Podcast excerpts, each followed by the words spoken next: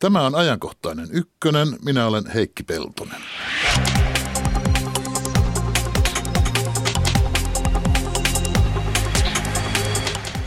Turkki on avainasemassa Euroopan unionin pakolaispolitiikassa. Unioni on tekemässä Turkin kanssa sopimusta, jolla tukittaisiin turvapaikanhakijoiden reitti Eurooppaan. Miten meidän unionimme näissä neuvottelussa pärjää? Tästä hetken kuluttua. Tuleva kesä on herkkua penkkiurheilijalle ja yhtä helvettiä urheilusta piittaamattomalle. Lähetyksen loppupuolella puhutaan sitä, miten tällaiset ihmiset ja parisuhteet kestävät peräjälkeen tulevat jääkiekon MM-kisat, jalkapallon EM-kisat sekä Rion olympialaiset. Miksi niin monet täysjärkiset ihmiset menevätkään sekaisin toisten ihmisten hikoilusta ja kisailemisesta? Lähetysikkunaan kommentteja, kiitos. Tervetuloa ajankohtaisen ykkösen Toni Alaranta. Kiitos. Ulkopoliittisen instituutin vanhempi tutkija. Ja tervetuloa Alan Salensade. Kiitos. Tutkija sinäkin. Kiitos. Puhutaan Turkista, Turkista ja Euroopasta, Turkista ja pakolaisista. Jos vähän yritän taustoittaa, siis suurin osa Eurooppaa viime kesästä alkaen suunnilleen tulleista turvapaikanhakijoista on tullut Turkin läpi ja Turkin kautta. No talvella Euroopan unionista keksit, kun ei niiden kanssa oikein pärjätä Kreikassa eikä Balkanilla eikä siitä eteenpäinkään tultaessa, niin pysäytetään ne jo ennen Eurooppaa, pysäytetään ne Turkkiin. Ja alettiin tehdä Turkin kanssa sopimusta, että tehostavat rajavalvontaa, eivät päästä pakolaisia Eurooppaan. No Turkille luvattiin tästä sitten korvaukseksi kolme miljardia euroa ja viisumivapaus Eurooppaan tuleville turkkilaisille ja vielä, että vauhditetaan monta vuotta tahmeasti sujuneita neuvotteluja Turkin EU-jäsenyydestä. EU asetti Turkille omat ehtonsa, vaatimukset, jotka Turkin tulisi täyttää. Niitä oli paljon, mutta tämmöisiä EUn perusarvoja, niin kuin demokratiaa ja oikeuslaitoksen puolueettomuutta ja naisten asemaa ynnä muuta.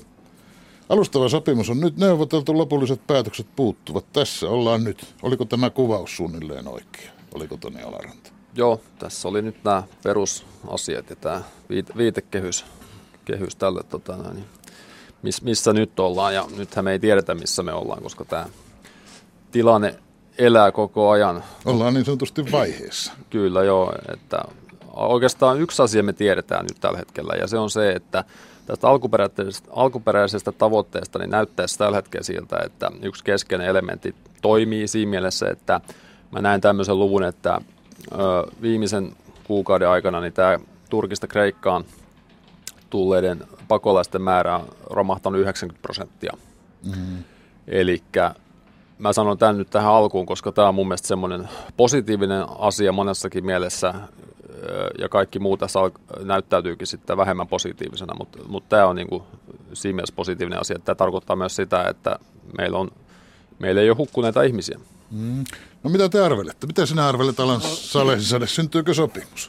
Siinä en mä uskoisi syntyisi sopimusta, mutta vain ajattelisin yhdestä asiasta. Mäkin olen varma, että Turki käyttää pakolaisia turvapaikanhakijoita saadamaan läpi oma agendansa lähi Euroopassa ja, ja muualla maailmassa. Ja se on todella vaarallista, mikäli se tapahtuu ja menee läpi. Mm. Eli, eli siitä se, se tulee pahat seuraukset. No, mutta kauppahan tässä käydään. No niin, sä, tä, mutta se on Euro- ikävä. Euroopan unioni haluaa, että Turkki pysäyttää pakolaiset. Jotain no. Turkkikin haluaa. Mutta ketkä ovat pakolaiset, niin se on mielenkiintoista. Turki itse on aiheuttanut pakolaisvyöryä Syyriasta, Irakista, Turkin ja Turkista Eurooppaan. No, Turki valvoi omansa rajansa viime kesän asti ihan hyvin. Sielläkin asui pari miljoonaa pakolaisia, ei ollut mitään ongelmaa. Mutta kun Turkin ulkopolitiikka romahtui Syyriassa, Irakissa, Egyptissä ja, ja Pohjois-Afrikassa, ei enää Turki pystynyt viemään tämmöinen poliittisen islamia sinne tänne tonne ja talous romahtui, yritti nyt käyttää pakolaisia ja turvapaikkahakijoita EUta vastaan. Joo, tässä on ainakin, jos, me, jos nyt tämä oli fakta, mikä tiedetään, että määrä on pudonnut, niin toinen, mikä tässä nyt paljastus, oli se, että nyt kun tämä sopimus sitten runnottiin läpi, niin itse asiassa me saatiin todiste siitä, että Turkki itse asiassa halu, halutessaan pystyy tämän liikenteen katkaisemaan, koska, koska nyt se on kuukaudessa pudonnut 90 prosenttia, koska aikaisemminhan meille sanottiin Turkin valtion johdon toimesta, että tämä on niin laaja ongelma, ja. ihmisiä on niin paljon, että he pysty tällä tekemään mitään. Mutta nyt silloin sitten kuitenkin tehty jotain, eli tästä me saatiin nyt Just. ainakin tämmöinen todiste, todiste. Ja siitä mä oon samaa mieltä, että, että tämä on niin kuin, nämä pakolaiset on tässä ilman muuta pelinappulana niin kuin Turkin johdon toimesta, koska, koska te, meillä on semmoinen hallinto Turkissa vallassa, joka, joka nyt valitettavasti käyttää tämmöistä ö, mahdollisuutta hyväkseen ö, omien päämäärinsä ajamiseen, ajamiseen, ja ne on osittain just näitä, mitä Alankin tässä mainitsi, ja sitten meillä on tämä sisäpoliittinen tilanne, tilanne Turkissa, missä, missä tota, tarkoitus on tämän vuoden aikana vielä ö, järjestää kansanäänestys siirtymisestä presidenttivaltaiseen järjestelmään, joka sitten tavallaan niin kuin monessa mielessä niin on tämän viimeisen kymmenen vuoden kliimaksi tämän, tämän vallan keskittämisen ja tämän presidentti Erdoganin, Erdoganin oman projektin, projektin kliimaksi, että tämä on niin tämä yksi puoli tästä ja sitten me voidaan keskustella sitten EUn intresseistä ja motiiveista ja, siitä, miltä, miltä tämä näyttäytyy, tämä EUn toiminta tässä. No, mutta jos miettii niitä EUn sopimusehtoja, niin Turkin presidentti on ilmoittanut, että ei Turkki kyllä kaikkia näitä EUn ehtoja ei ole täyttää. Ei. Että esimerkiksi Turkin terrorismilainsäädäntöä, jota pidetään varmaan syystäkin hyvin epäilyttävänä, että ei Turkki sitä EUn painostuksen takia aio muuttaa. Että sy- syntyykö tämä sopimus nyt lopulta Turkin ehdolla, siis niin, että EUn ehtoja ei täytetä. EUn ehtoja oli alun perin 72 kohtaa, me emme niitä kaikkia tässä ala käsitellä, enkä minä pystyisikään osaamaan niitä. Mutta tuota, mitkä ovat muuten olleet muut tärkeimmät? Mitä unioni olisi halunnut Turkin tekemään tämän viisumivapauden ja jäsenyysneuvottelujen hyväksi? Niin siis tässä on tosiaankin valtava määrä kohtia ja ne ei ole mitään sellaisia juttuja, mitä nyt olisi EU yhtäkkiä kulman takaa tuonut tähän pöytään, niin kuin Turkin hallinto väittää, vaan tämä on 2013 per, alulle pantu tämä Turkin ja EU-välinen dialogi tästä viisumin poistamisesta, ja nämä ehdot on silloin sovittu, eli ne on siellä paperilla, presidentti Erdogan on ollut itse niissä pöydissä, jos nämä nimet on kirjoitettu paperit, ei niitä ole nyt mistään vedetty tähän yhtäkkiä, niin kuin hän väittää. Ja tämä nyt on ö, niin kuin keskeinen osa tätä niin kuin e, unionin ehdollistavaa, ehdollistavaa toimintaa silloin, kun me puhutaan jäsenmaasta, virallisesta, anteeksi, virallisesta hakijamaasta, niin kuin, niin kuin Turkki, ja tämä Visa-systeemi on siihen liittynyt ja siinä on kaikki nämä, nämä tavallaan niin kuin perusarvoihin liittyvät asiat myös. Plus sitten siinä on valtava määrä teknistä ja turvallisuuteen liittyvää asiaa ja ne kaikki pitäisi, pitäisi täyttää. Että kyllä siinä mielessä me puhutaan ihan oikeista asioista eikä mistään semmoisesta... Siis ovatko ne itse asiassa Turkin jäsenyysneuvotteluihin alun perin tehtyjä tavoitteita? Joo, kyllä ne niin kuin liittyy, liittyy siihen, koska tämä on yksi, yksi työkalu, millä, millä tota, no, niin unioni pyrkii pyrkii hakijamaissa saamaan aikaan tämmöistä niin kuin demokratisoitumista ja positiivisia reformeja. Ja kyllä ne siihen niin kuin ihan selvästi liittyy. Plus, että sitten on nämä muut tekniset ja turvallisuuteen liittymät kysy- kysymykset. Ja... Mä kun äsken, äsken pyysin arvioimaan, syntyykö sopimus, mutta se on vain arvio. Sopiihan tässä asiantuntija-arvion lisäksi ottaa kantaakin. Pitäisikö sopimus Minusta tehdä? ei, koska Turkki ei ollenkaan täyttänyt sama, Euroopan unionin vaatimuksia. Vain se, pitänyt rajansa, ei enää pakolaiset tule Eurooppaan. Ja se, eikö se Turkin velvollis, velvollisuuttakin koko ajan valvoa oma rajansa, ja että ei käyttää pakolaisia äh, välinappulana EUta vastaan. Äh, vaatimukset ovat erilaisia, esimerkiksi Turkin demokratisoituminen. Turkki sen sijaan on teokratisoitunut ja islamisoitu koko ajan. Ja toinen ongelma on se äh, islamismi Turkissa, eli AKP, eli AK-puolue, islamilainen puolue, yhdistyi armeijan kanssa. Ja seuraus, seuraukset ovat ö, tuhoisia, koska missä päin maailmassa ö, islamismi tai islamiset puolueet, eli teokratia, yhdistyy äärinationalismin ja armeijan kanssa, tuhot ovat, ja se, seuraukset ovat tuhoisia. Ja tämä on Turkin tilanne. Turkin, Turkissa on sisällissota kurdialueella, päivittäin Turkin koneet ja hävittäjät pommittavat kurdialueita. Siellä on monta, noin alle miljoona sisäisiä pakolaisia. EUn pitäisi puuttua tämänkaltaisia. Erdogan koko ajan rajoittaa sananvapautta, akademikkoja kukaan ei saa avaa syyjä, kritisoida ja, ja, ja puhua vaikka politiikasta, vapaudesta, tasa-arvoista asioista heti, heti laitetaan vankilaan. Eli tämä terrorismilain muuttaminen, se on, se on tosi vaarallinen terrorismilai. Eli sen mukaan ylelaisetkin ovat terroristeja, koska puhutaan sananvapaudesta ja tasa-arvoista asioista. Eli se on se vaara. Eli te, minusta EU ei pitäisi antautua. Mikäli antautuu, Erdogan sanelee ja sanelee ja rajoittaa sananvapautta ja naisten oikeuksia Euroopassakin, kun yrittänytkin viime aikoina. Mm. Joo, tämä on nyt just, just tällaisella linjalla me, tai tiellä me ollaan, ja mä en enempää puutu tähän Turkin sisäisen kuvauksen, koska tässä se nyt tiivistetysti tuli, ja näin se nimenomaan on. Sitten me ollaan siinä valintahommassa, että, että mit, mitä pitäisi tehdä ja mitä voidaan tehdä. Mun mielestäni ongelma on se, että, että ylipäätänsä näissä neuvotteluissa EU lähti vähän takki auki. E, Turkin ei olisi pitänyt, EU ei olisi pitänyt Turkin antaa tuoda näitä juttuja nyt tähän neuvottelupöytään, vaan olisi pitänyt neuvotella vaan tästä, tästä niin kuin tämän pakolaisasian sopimisesta siitä, että EU rahoittaa – auttaa rahoittamaan näitä pakolaisleirejä siellä Turkissa niin, että siellä saataisiin asiat mahdollisimman hyvään kuntoon. Sitten näitä, tätä keskustelu- tai neuvotteluasetelmaa olisi pitänyt käyttää siihen, että EU olisi painostanut tai, tai tota, no niin, kannustanut Turkkia ratifioimaan niin kuin täysimääräisesti esimerkiksi tämän Geneven pakolaissopimuksen. Nythän se ei koske muuta kuin Euroopasta Turkkiin tulee, eli se ei koske nyt näitä syyrialaisia esimerkiksi. Tämä tilanne missattiin tästä. Hei, avaa, avaa tämä vähän tarkemmin. Niin, siis että Turkilla on tämmöinen niin kuin maantieteellinen rajaus tähän Geneven sopimukseen, eli se koskee täysimääräisesti vain Euroopasta hmm. Turkkiin tulevia ihmisiä, ja semmoisia nyt ei tällä hetkellä tietenkään ole. Eli nämä syyrialaiset, joita on ainakin 5 miljoonaa Turkissa, niin he on täällä vieras statuksella. Ja tämä oli ihan ok silloin al- alussa, sanotaan 2012-2013kin vielä, jolloin määrät oli pienempiä ja iso osa syyrialaista asuisi oikeasti näillä leireillä Turkissa. Ja silloin niin kuin alussa tämä turkkilaisten perusvieraanvaraisuus riitti niin kuin auttamaan tätä asiaa johonkin pisteeseen asti. Mutta sitten tota, no niin, sen jälkeen määrät kasvoi to, tosi paljon. Nyt 80 prosenttia ei asu missään leireillä, vaan ne asuu ympäri Turkkia. Osa asuu kaduilla, siellä on paljon lapsia, pieniä lapsi kaiken näköisissä sikipajoissa töissä.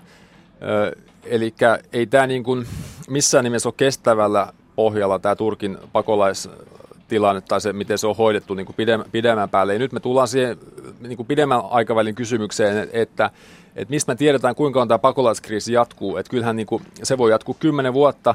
Kyllä EUn pitäisi pystyä tavallaan kannustamaan eh, Turkkiin ja näitä muita maita siihen, että, että tota, no, niin siellä pistettäisiin eh, tämä, tämmöinen lainsäädäntö kuntoon. Muutenhan meillä on jatkuvasti se paine, että ihmiset pyrkii siirtymään sieltä eteenpäin. Mm. Sama mieltä Alarannan kanssa, että mä ajattelisin, millainen Euroopan unioni, joka ei pystyisi valvomaan oman rajansa – ja, ja antautuu pikku Turkille. Turkilla on kymmeniä erilaisia sisäisiä... Älä sano, älä sano pikku Turkki, siitä Erdogan jo, sinänsä mä sanon, jo, joo, sen, sen takia mä sanon, että siellä on yli 20 miljoonaa. Ja Turkkihan, Turkkihan Kurde... vaan valvoo koko ajan kaikkien muidenkin maille radio- ja televisiolähetyksiä, kun no niin.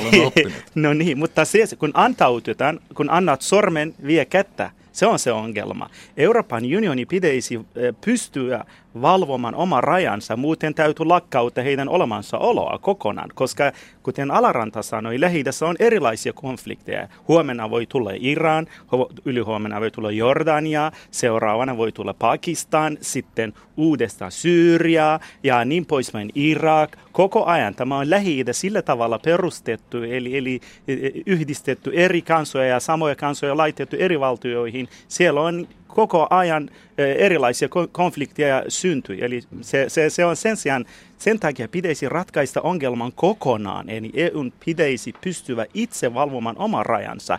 Ei Turkin armolla, muuten Turkin vaatimukset erilaisia. Turki edes mitä demokraattinen, kun hän valloittanut Kubroksen. Ja, ja mikä se vaatimuksesta ei ollut mitään, ei puhuttu ollenkaan Kubruksesta. Turki valloittanut Pohjois-Irakin nyt.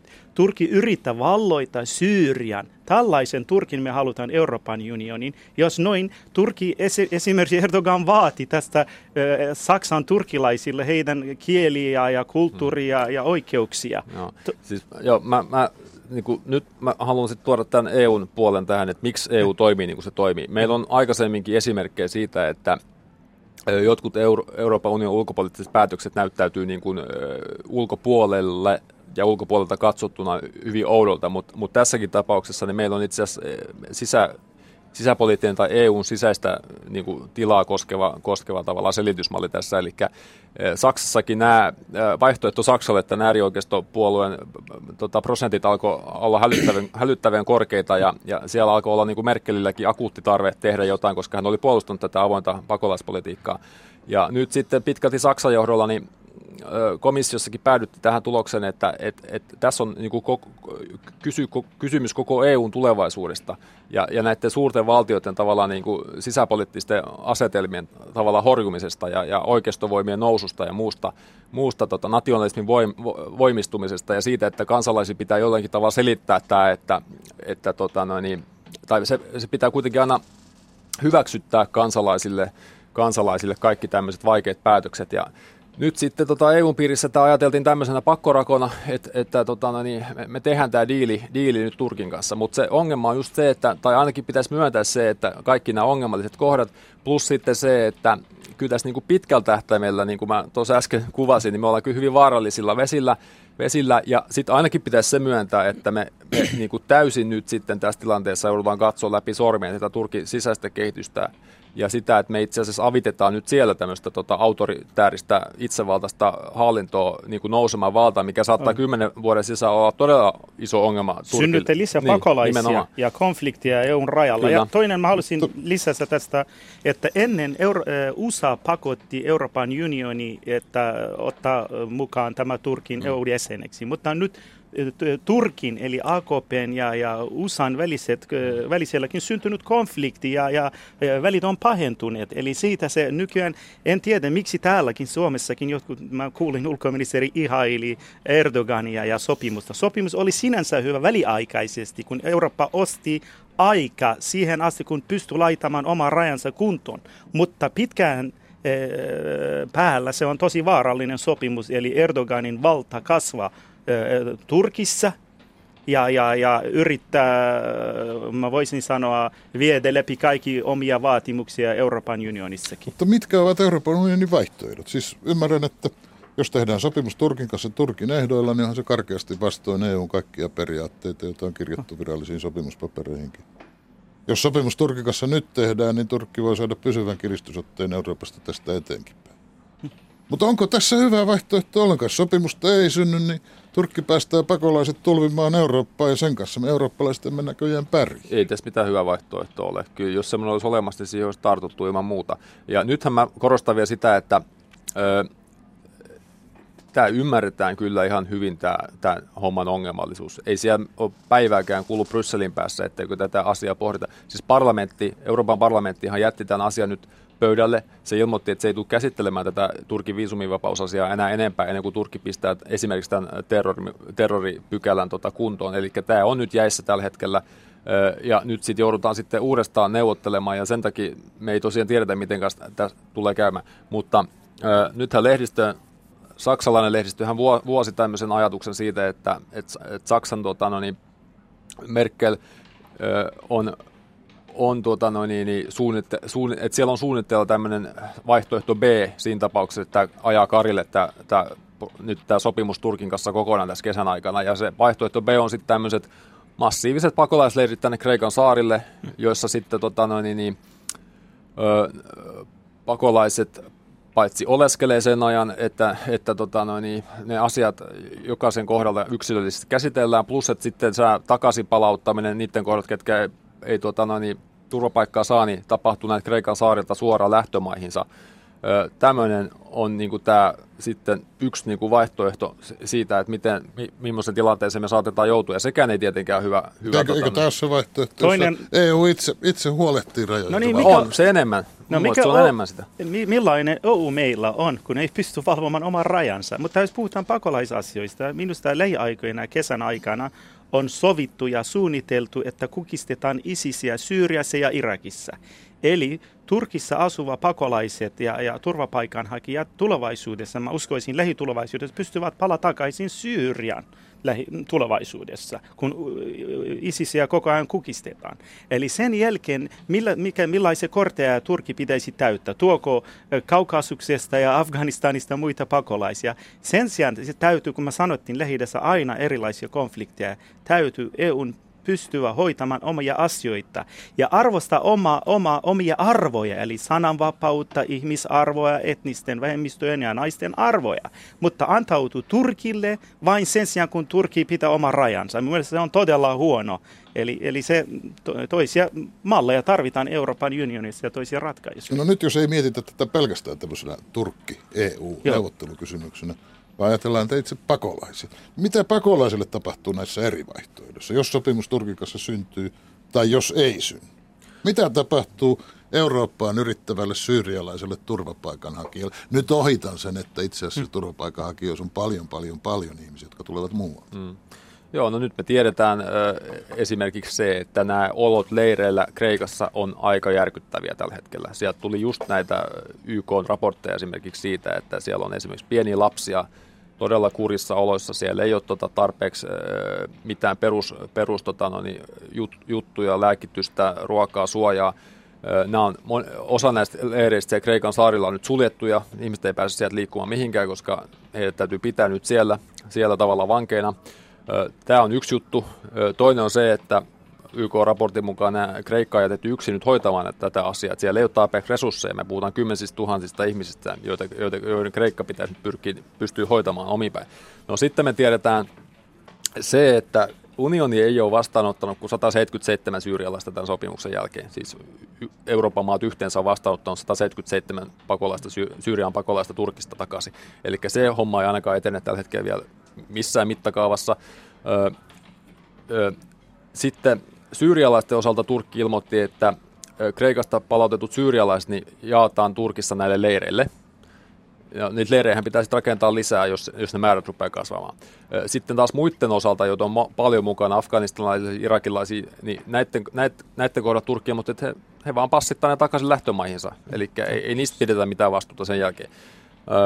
No sitten tämä ydinkysymys siitä, että jos nämä määrät on pudonnut 90 prosenttia, niin, niin mitään ta- ei ole tapahtunut Turkissa semmoista, että näiden, näiden tota, no niin, pakolaisten motiivi lähtee eteenpäin olisi pienentynyt. Eli, se, eli niiden olot ei ole siellä sillä tavalla parantunut. 2000 ihmistä vaan on saanut virallisen työluvan esimerkiksi.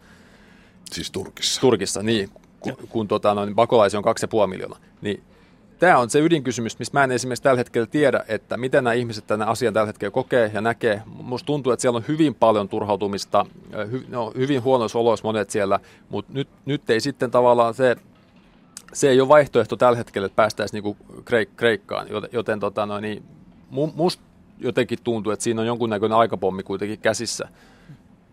Minusta tämä täytyy Euroopan unioni selvittää oikeasti, olla rehellinen omille kansalaisilleen ja Suomen päättäjätkin.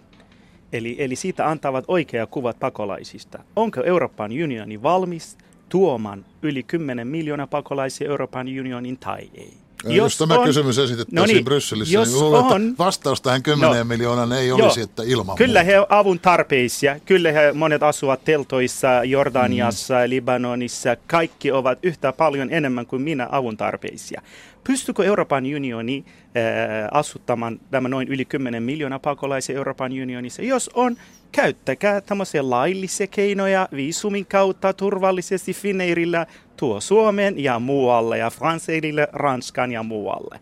Muuten, jos et hyväksy pakolaisia ylittää rajan, valvo oma rajan, älä jättä sen Turkin armeijan ja Erdoganin islamisti, kun vie islamismi ympäri ympäri Euroopan ja maailman äh, hänen äh, armoilla. Muuten tilanne jatkuu tulevaisuudessa. Eli täytyy puolueen ehdokkaat Timo Soini ja muut olla rehellisiä omille kansalaisilleen, että mikä EUn äh, tämmöinen äh, politiikka äh, pakolaisista, eli vihataanko pakolaisia, halutaanko tuoda, ja siitä tämä ei ole keino, vain rahoitetaan Turkin valtioille ja armeijalle. Tämä siitä että pitää rajan. No mikä myöhemmin sitten tulevaisuudessa? Konflikti ei vain Syyriassa, kuten mainitsin, lähi koko ajan tapahtuu ja balkanisoituminen on mahdollista lähi Eli konflikti on jatku tulevaisuudessakin. Miten se on, jos pakolaisvirrat Turkin kautta padotaan? Niin eivätkö ne sitten siirry muualle? Niinhän ne aina ovat siirtyneet.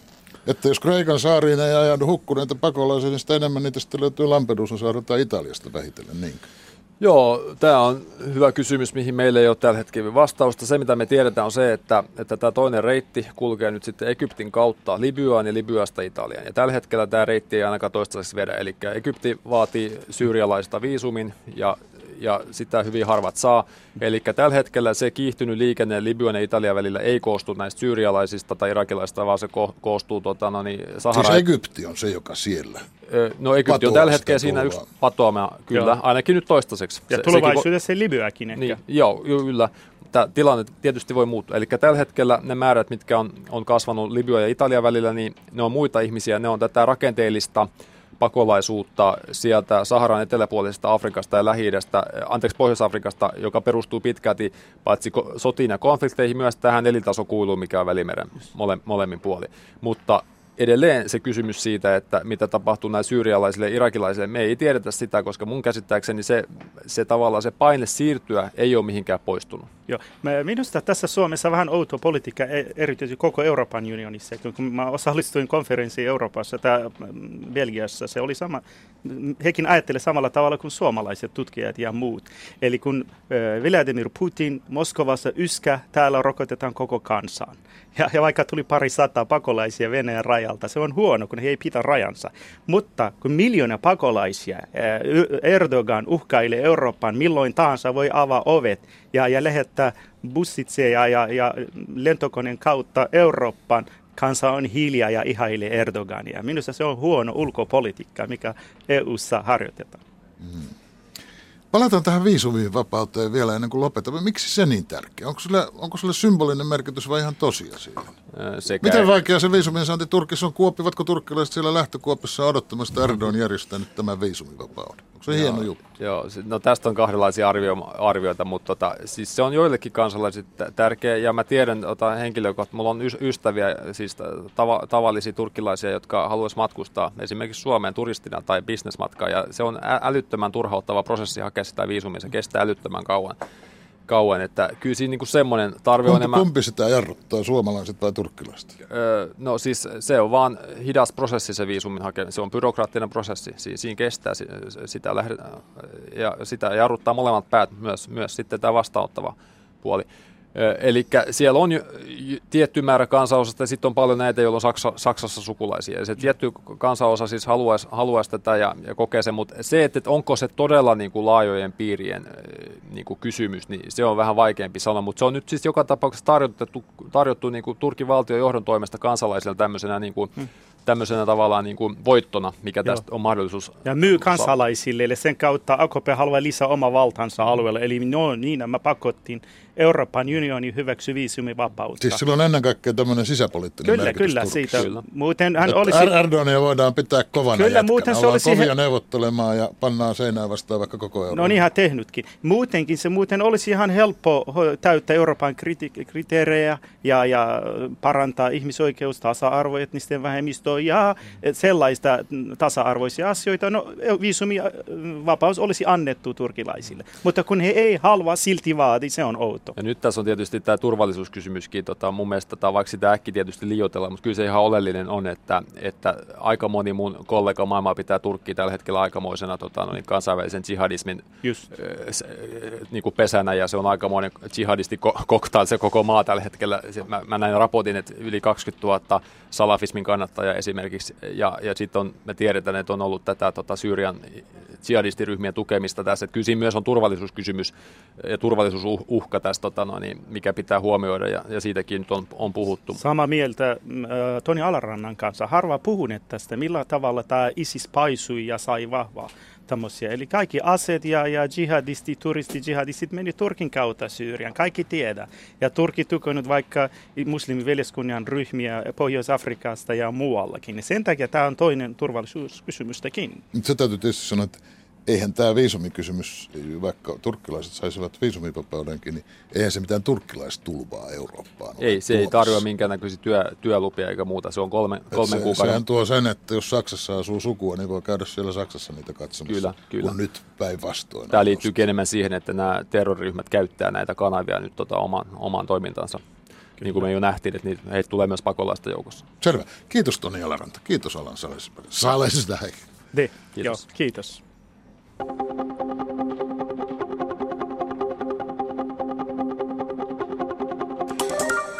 Samppa Korhonen, terve. Heikki Pelkonen, päivä. päivää. Kansan ääntä lähetysikkunasta. Turkki ja Erdogan saavat kovasti sapiskaa. Epäillään muun muassa presidentin mielenterveyttä ja että Erdoganilla on selvä pyrkimys yksi valtiaaksi, jonkinlaiseksi kalifiksi. Sitten Turkista todetaan laajemmin, että se on, siellä on päällä jonkin sortin irvikuva demokratiasta ja että Turkki ei kunnioita ihmisoikeuksia, mutta se ei haittaa NATOa. Napakasti kuvaillaan myös, että Turkki on kuin kiero korkkiruuvi ja kuiva ruutitynnyri. Siis onko kansan ääni tällä kertaa poikkeuksellisesti yksimielinen? Kyllä, ei, en tainnut ainuttakaan Turkkia puolustavaa kommenttia nähdä. Ja kuten tuossa lähetyksessäkin äsken keskusteltiin, niin lähetysikkunassa todetaan tästä Turkin ja EUn sopimuksesta, että se ei estä pakolaisten virtaa Eurooppaan. Virta etsii kyllä uudet, usein entistä vaarallisemmat väylät. Mm, Tänne me on taas kokoonnuttu keräämään Aleksin pointteja. Mulla on tässä jo näitä tallella. Tähän laatikkoon mä olen niitä kerännyt. Ne tulee sellaisina kolmen pointin kimppuina. Mä panen ne tähän kansioon kimppu kerrallaan. Ensimmäinen pointtikimppu on, olisiko se toissa vuodelta. Meit- Meitä on semmoinen muutaman kymmenen entisen nuoren tytön porukka, jotka kierretään Aleksin keikkoja. Jos joku ei joskus pääse, niin me kopioidaan sille ne uudet pointtikimput, että keräilykansio ei jäisi sitten vajaaksi. Nyt shh, hiljaa.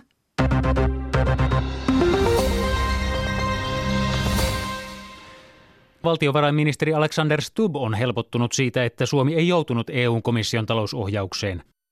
Numero yksi on se, Aika jännästi alkaa, mutta kyllä tämä varmaan jossain kimpussa on tallella. Numero kaksi on se, että Hyvin menee. Tuttu biisi. Numero kolme on Eikä se, se ollut siinä. En mä niitä sopimista. loppusanoja yleensä kerää. Numero neljä on se, että Hei, tähän tulee vielä lisää. numero viisi on se, että Viisi pointtia. Tästä tulee keräilyharvinaisuus. ja numero kuusi on se, että Se on menettänyt lopunkin laskutaitonsa. Lopeta jo. numero seitsemän Mä kestä. Mihin asti se oikein jatkaa?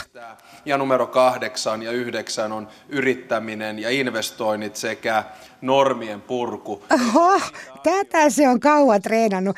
Mä sain kuulla ihan ensi esityksen. Yhdeksän pointtia! Ei sille Petterille pysty olemaan mitään vastaavaa. Samppa, millä sitten menemme eteenpäin? No sinun perheasioilla. Minun perheasioilla ei kyllä mennä Kyllä, tässä. ky- yhden kysymyksen kautta. Joko teillä on perheessä neuvoteltu, miten ja kenen ehdoilla tulevaa kesää vietetään? Mitä tarkoitat? Kesäloman viettämistä vai? Penkkiurheilua lähinnä. Penkkiurheilu. Koska tämähän nyt on suurta herkkoa penkkiurheilijalle. Kun Meillä on aika sopuisa tilanne. Siis tuota, muu perhe on ehkä innostuneempi jääkiekosta kuin minä ja minä taas jalkapallosta enemmän kuin muu perhe.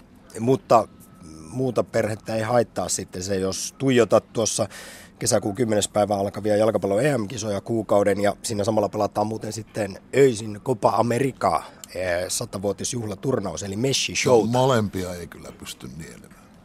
No et sinä sitten mikä penkkiurheilija ole. En minä ole monipuolinen ihminen. Todellakin urheilua riittää seuraavaan parin kuukauden ajan. Edellä mainittujen lisäksi 5.8. katseet suunnataan, tai monet suuntaavat katseensa Rioon olympialaisiin, ja siinäkin aikaero tuo haasteensa, kun Suomen aikaa aamuyöstä pitkälti kisaillaan. Se pitää sanoa, että monet, monet sulkevat korvansa ja silmänsä kokonaan näiltä kekkereiltä. Ja on sellaisiakin kuuntelijoita tiedän, jotka nyt panevat radion kiinni, kun että rupesiko sieltäkin tulemaan urheilu. Mutta oikeastaan juuri heitä varten on seuraava keskustelu järjestetty. Kuinka selvitä, jos ei pätkääkään penkkiurheilu kiinnosta tulevasta kesästä? Ja varsinkin, jos sitten on parisuhteessa, jossa toinen sulkee korvansa ja tunteensa kaikilta muulta paitsi tältä ur- urheiluhulluudelta. Tästä puhutaan nyt. Immonen, jonka peli on tällä hetkellä hiveltävää, katseltavaa, kun katselee. Liikkuminen on hienoa, niin kuin Graalunkin katsotaan tämän nuoren taitorin. Ai, Näittekö minkä maalin kaveri iskee? Näittekö minkä maalin kaveri iskee? Ottaa mailan lapaansa kiekon ja venäläispelaajat katsovat kentällä, että herra jestas, mitä siellä tapahtui. Tämä maali vuonna 2011 sai arviolta miljoona suomalaista menemään täysin sekaisin kotisohvillaan ja ravintoloissa ympäri maan. Kuten myös kaksi päivää myöhemmin voitettu maailman mestaruus. Kiinni ja Konstantin Padulin katsoo, että taivas varjele mitä sieltä tulee. Sieltä tulee maali! Kiekko Hurmos on ollut päällä tänäkin vuonna joka keväiseen tapaan. Eikä mene kuin muutama viikko, kun siirrytään jäältä nurmelle kuukaudeksi jalkapallon EM-kisoihin. Sitten on taas hetki hengähdystaukoa ennen kuin moni liimaantuu jälleen television ääreen viikoiksi Rio de Janeiron olympialaisten takia. Tällainen kesä vaatii veronsa niin penkkiurheilijalta kuin urheilusta piittaamattomalta kansanosaltakin. Ennen kuin kysytään, miten tällaisesta koitoksesta selvitään ilman kriisejä ja avioeroja, niin katsotaan koko ilmiötä kauempaa. Miksi niin monia aikuisia ihmisiä ja vielä täysjärkisiä kiehtoo seurata, kun toiset ihmiset kisailevat hampaa tirvessä siitä, kuka on paras urheilussa? Harva muu asia maailmassa ottaa ihmiset niin täysin valtaansa. Näin asiaa pohtii psykoterapeutti Heli Vaaranen. No toisaalta se kuuluu meidän kehityshistoriaan, että ihminen olentona on kilpaileva, hän kilvottelee – Eli jos me laitamme aivan pieniä lapsia vaikka yhteen, niin pikkuhiljaa me nähdään, he alkaa hypätä, kuka hyppää pisimmälle, kuka pissii pisimmälle, kuka heittää pisimmälle, kuka huutaa kovimmin. Että ihminen on kilvotteleva. Ja tämä sama ominaisuus sit seuraa meitä aikuisuuteen asti ja me sit seurata näitä urheilun sankareita. Meillä on myös tarve tähän sankaruuteen ja, ja nähdä sitä ihailla, osoittaa ihailua kannattaa, kannustaa. Nämä on kaikki hyvin inhimillisiä tunteita ja urheilu sallii kaikki nämä suuret tunteet. Ja tota, silloin mä sanoisin, että ihminen on hyvin lähellä ihmisyyttä, kun hän seuraa kisoja. Hän nauttii voitoista, hän elää mukana häviöissä. Nämä on suuria tunteita ja ne on kuitenkin turvallisia tunteita, koska eihän ne oikeastaan kuitenkaan kosketakaan omaa elämää. Voidaan jännittää muiden elämää. Ja se on hyvin inhimillistä ja se on suurta ja nautittavaa. Kuinka lähellä Heli Vaaranen tässä ollaan rakkauden kokemusta tai uskonnollista kokemusta? Hyvin lähellä, hyvin lähellä. Lisäksi urheilutapahtumat ovat sosiaalinen liima sekä esimerkiksi Suomessa vahvasti osa kansallista kulttuuria ja identiteettiä.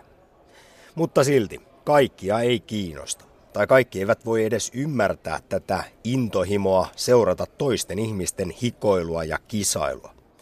Ja heille tulevat kuukaudet voivat olla tuskaa, varsinkin jos omasta taloudesta löytyy kiihkeä penkkiurheilija. Miten siis parisuhde saadaan kestämään läpi tulevan kesän, jos kumppani tuntuu rakastavan enemmän Antti Ruuskasta ja Cristiano Ronaldoa? Väestöliiton parisuhdekeskuksen johtaja Heli Vaaranen.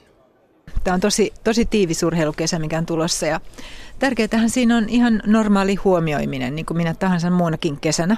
Ja sen kyllä huomaa ihan, ihan sen kodin tunnelmasta, että onkohan joku unohtunut tänään.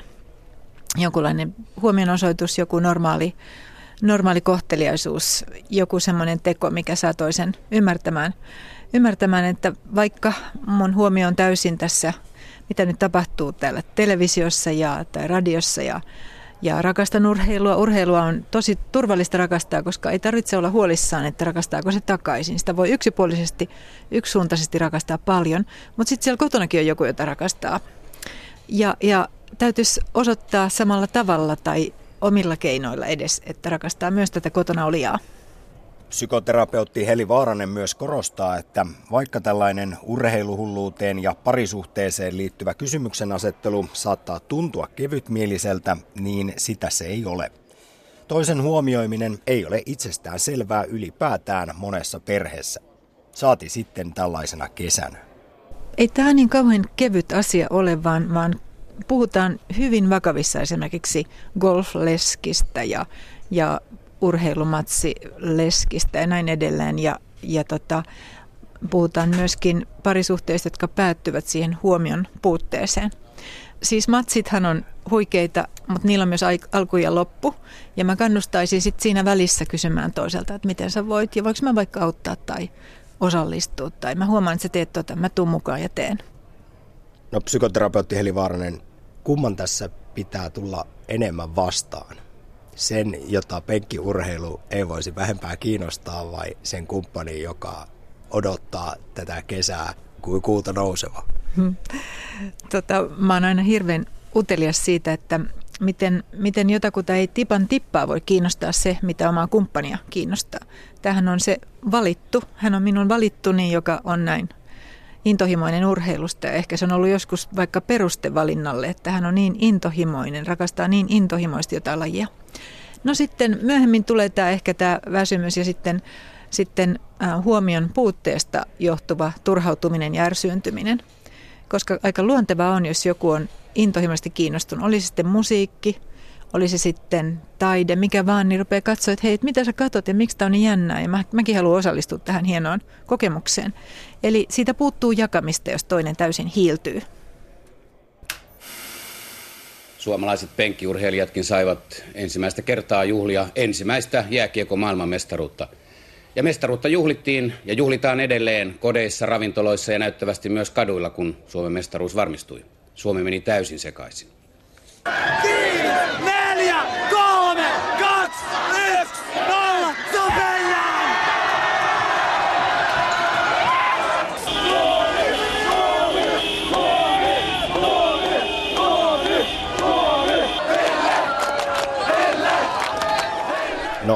suuret urheilutapahtumat, ne eivät näy pelkästään penkkiurheilun muodossa parisuhteissa, vaan myös ihan sellaisen ihmisen arjessa, jota ei voisi vähempää urheilu kiinnostaa. Miten Heli Vaaranen voi selvitä turhautumatta, kun media ja varsinkin sosiaalinen media on täynnä uutisia esimerkiksi parhaillaan jääkiekko MM-kisoista. Mm-hmm. Ja koko kesä. Lajit vaan vaihtuu, mutta otsikot ovat urheilua. No toivotaan, että tämmöisellä henkilöllä on ehkä oma intohimon kohteensa ja silloin hän vaan kävelee ohi näistä lööpeistä ja ja mit, mitä lie, on hirveän onnellista, jos ihmisillä on oma intohimo johonkin omaan juttuun. Ja jos se sitten ei ole urheilu, niin toivon, toivon syvästi, että se on jotakin muuta. Et jos ei hänellä ole mitään, mitä hän rakastaa, mitään, mistä hän on kiinnostunut, ei mitään, niin sitten, sitten mä, oon, mä oon vähän hämmästynyt, että toivoisin, että semmoinen löytyy. Me voimme aina katsoa poispäin ja katsoa niitä omia kiinnostuksen kohteita kohti. Mä voisin kertoa tämmöisen jutun, kun mä itse olin seuraamassa shakkikisoja. Ja siihen aikaan vielä en ollut kiinnostunut shakista. Ja, ja tässä kodissa oli sitten aika hienoa kirjallisuutta. Mä ryhdyin katsomaan hyllyistä kirjoja ja siellä oli tota, talon omistaja oli koonnut kaikki Nobel-kirjat sinne hienoon riviin. Mä vedin sieltä vaan ihania kirjoja. Mä rupesin lukemaan venäläisiä klassikoita ja sitten joku tuli mua vähän ravistelemaan, että nyt on niin kuin matsit ohi, että nyt voisi lähteä. Ja mä sanoin, että hei, mulla on vielä tuhat sivua. Että oman olemisensa voi myöskin tehdä viihdyttäväksi, että mielikuvitusta vähän peliin.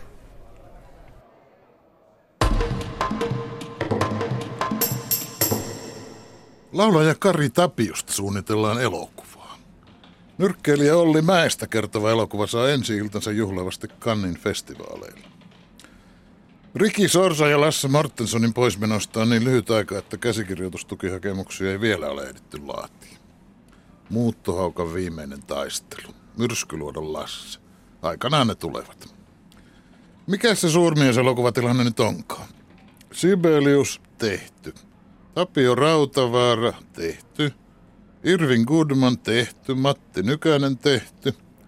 Mannerheim suurella ponnalla suunniteltu. Olavi Virta oli sellainenkin suunnitelma, mutta lieneekö karjuutunut. Mutta Tom O. Finland on tekeillä. Dokumenttielokuvia ei lasketa, ei Eppu normaaliakaan. Suurmieselokuva on vasta se, jossa Jari Lindmasta ja Teemu Selennettä esittävät näyttelijät. Haasteellisia rooleja. Ehdotan Mikko Leppilampia. Ei kylläkään Paavo Nurmeksi. Sitä paitsi tämä suurmieselokuva-ala ei ole aivan puhtaasti miesten hallitsema suurhenkilöelokuva-ala. On sitä tehty elokuva Armi Ratiastakin ja Hella Vuolijoesta. Onhan tämä suurhenkilöelokuva perinne tietysti miesvaltainen. Kuukausi sitten virisi keskustelua, kun Helsingin Sanomat esitteli tulevan tuntemattoman sotilaan roolitusta. Että kyllä on miesvaltaista itsenäisyyden juhlavuoden viettoa.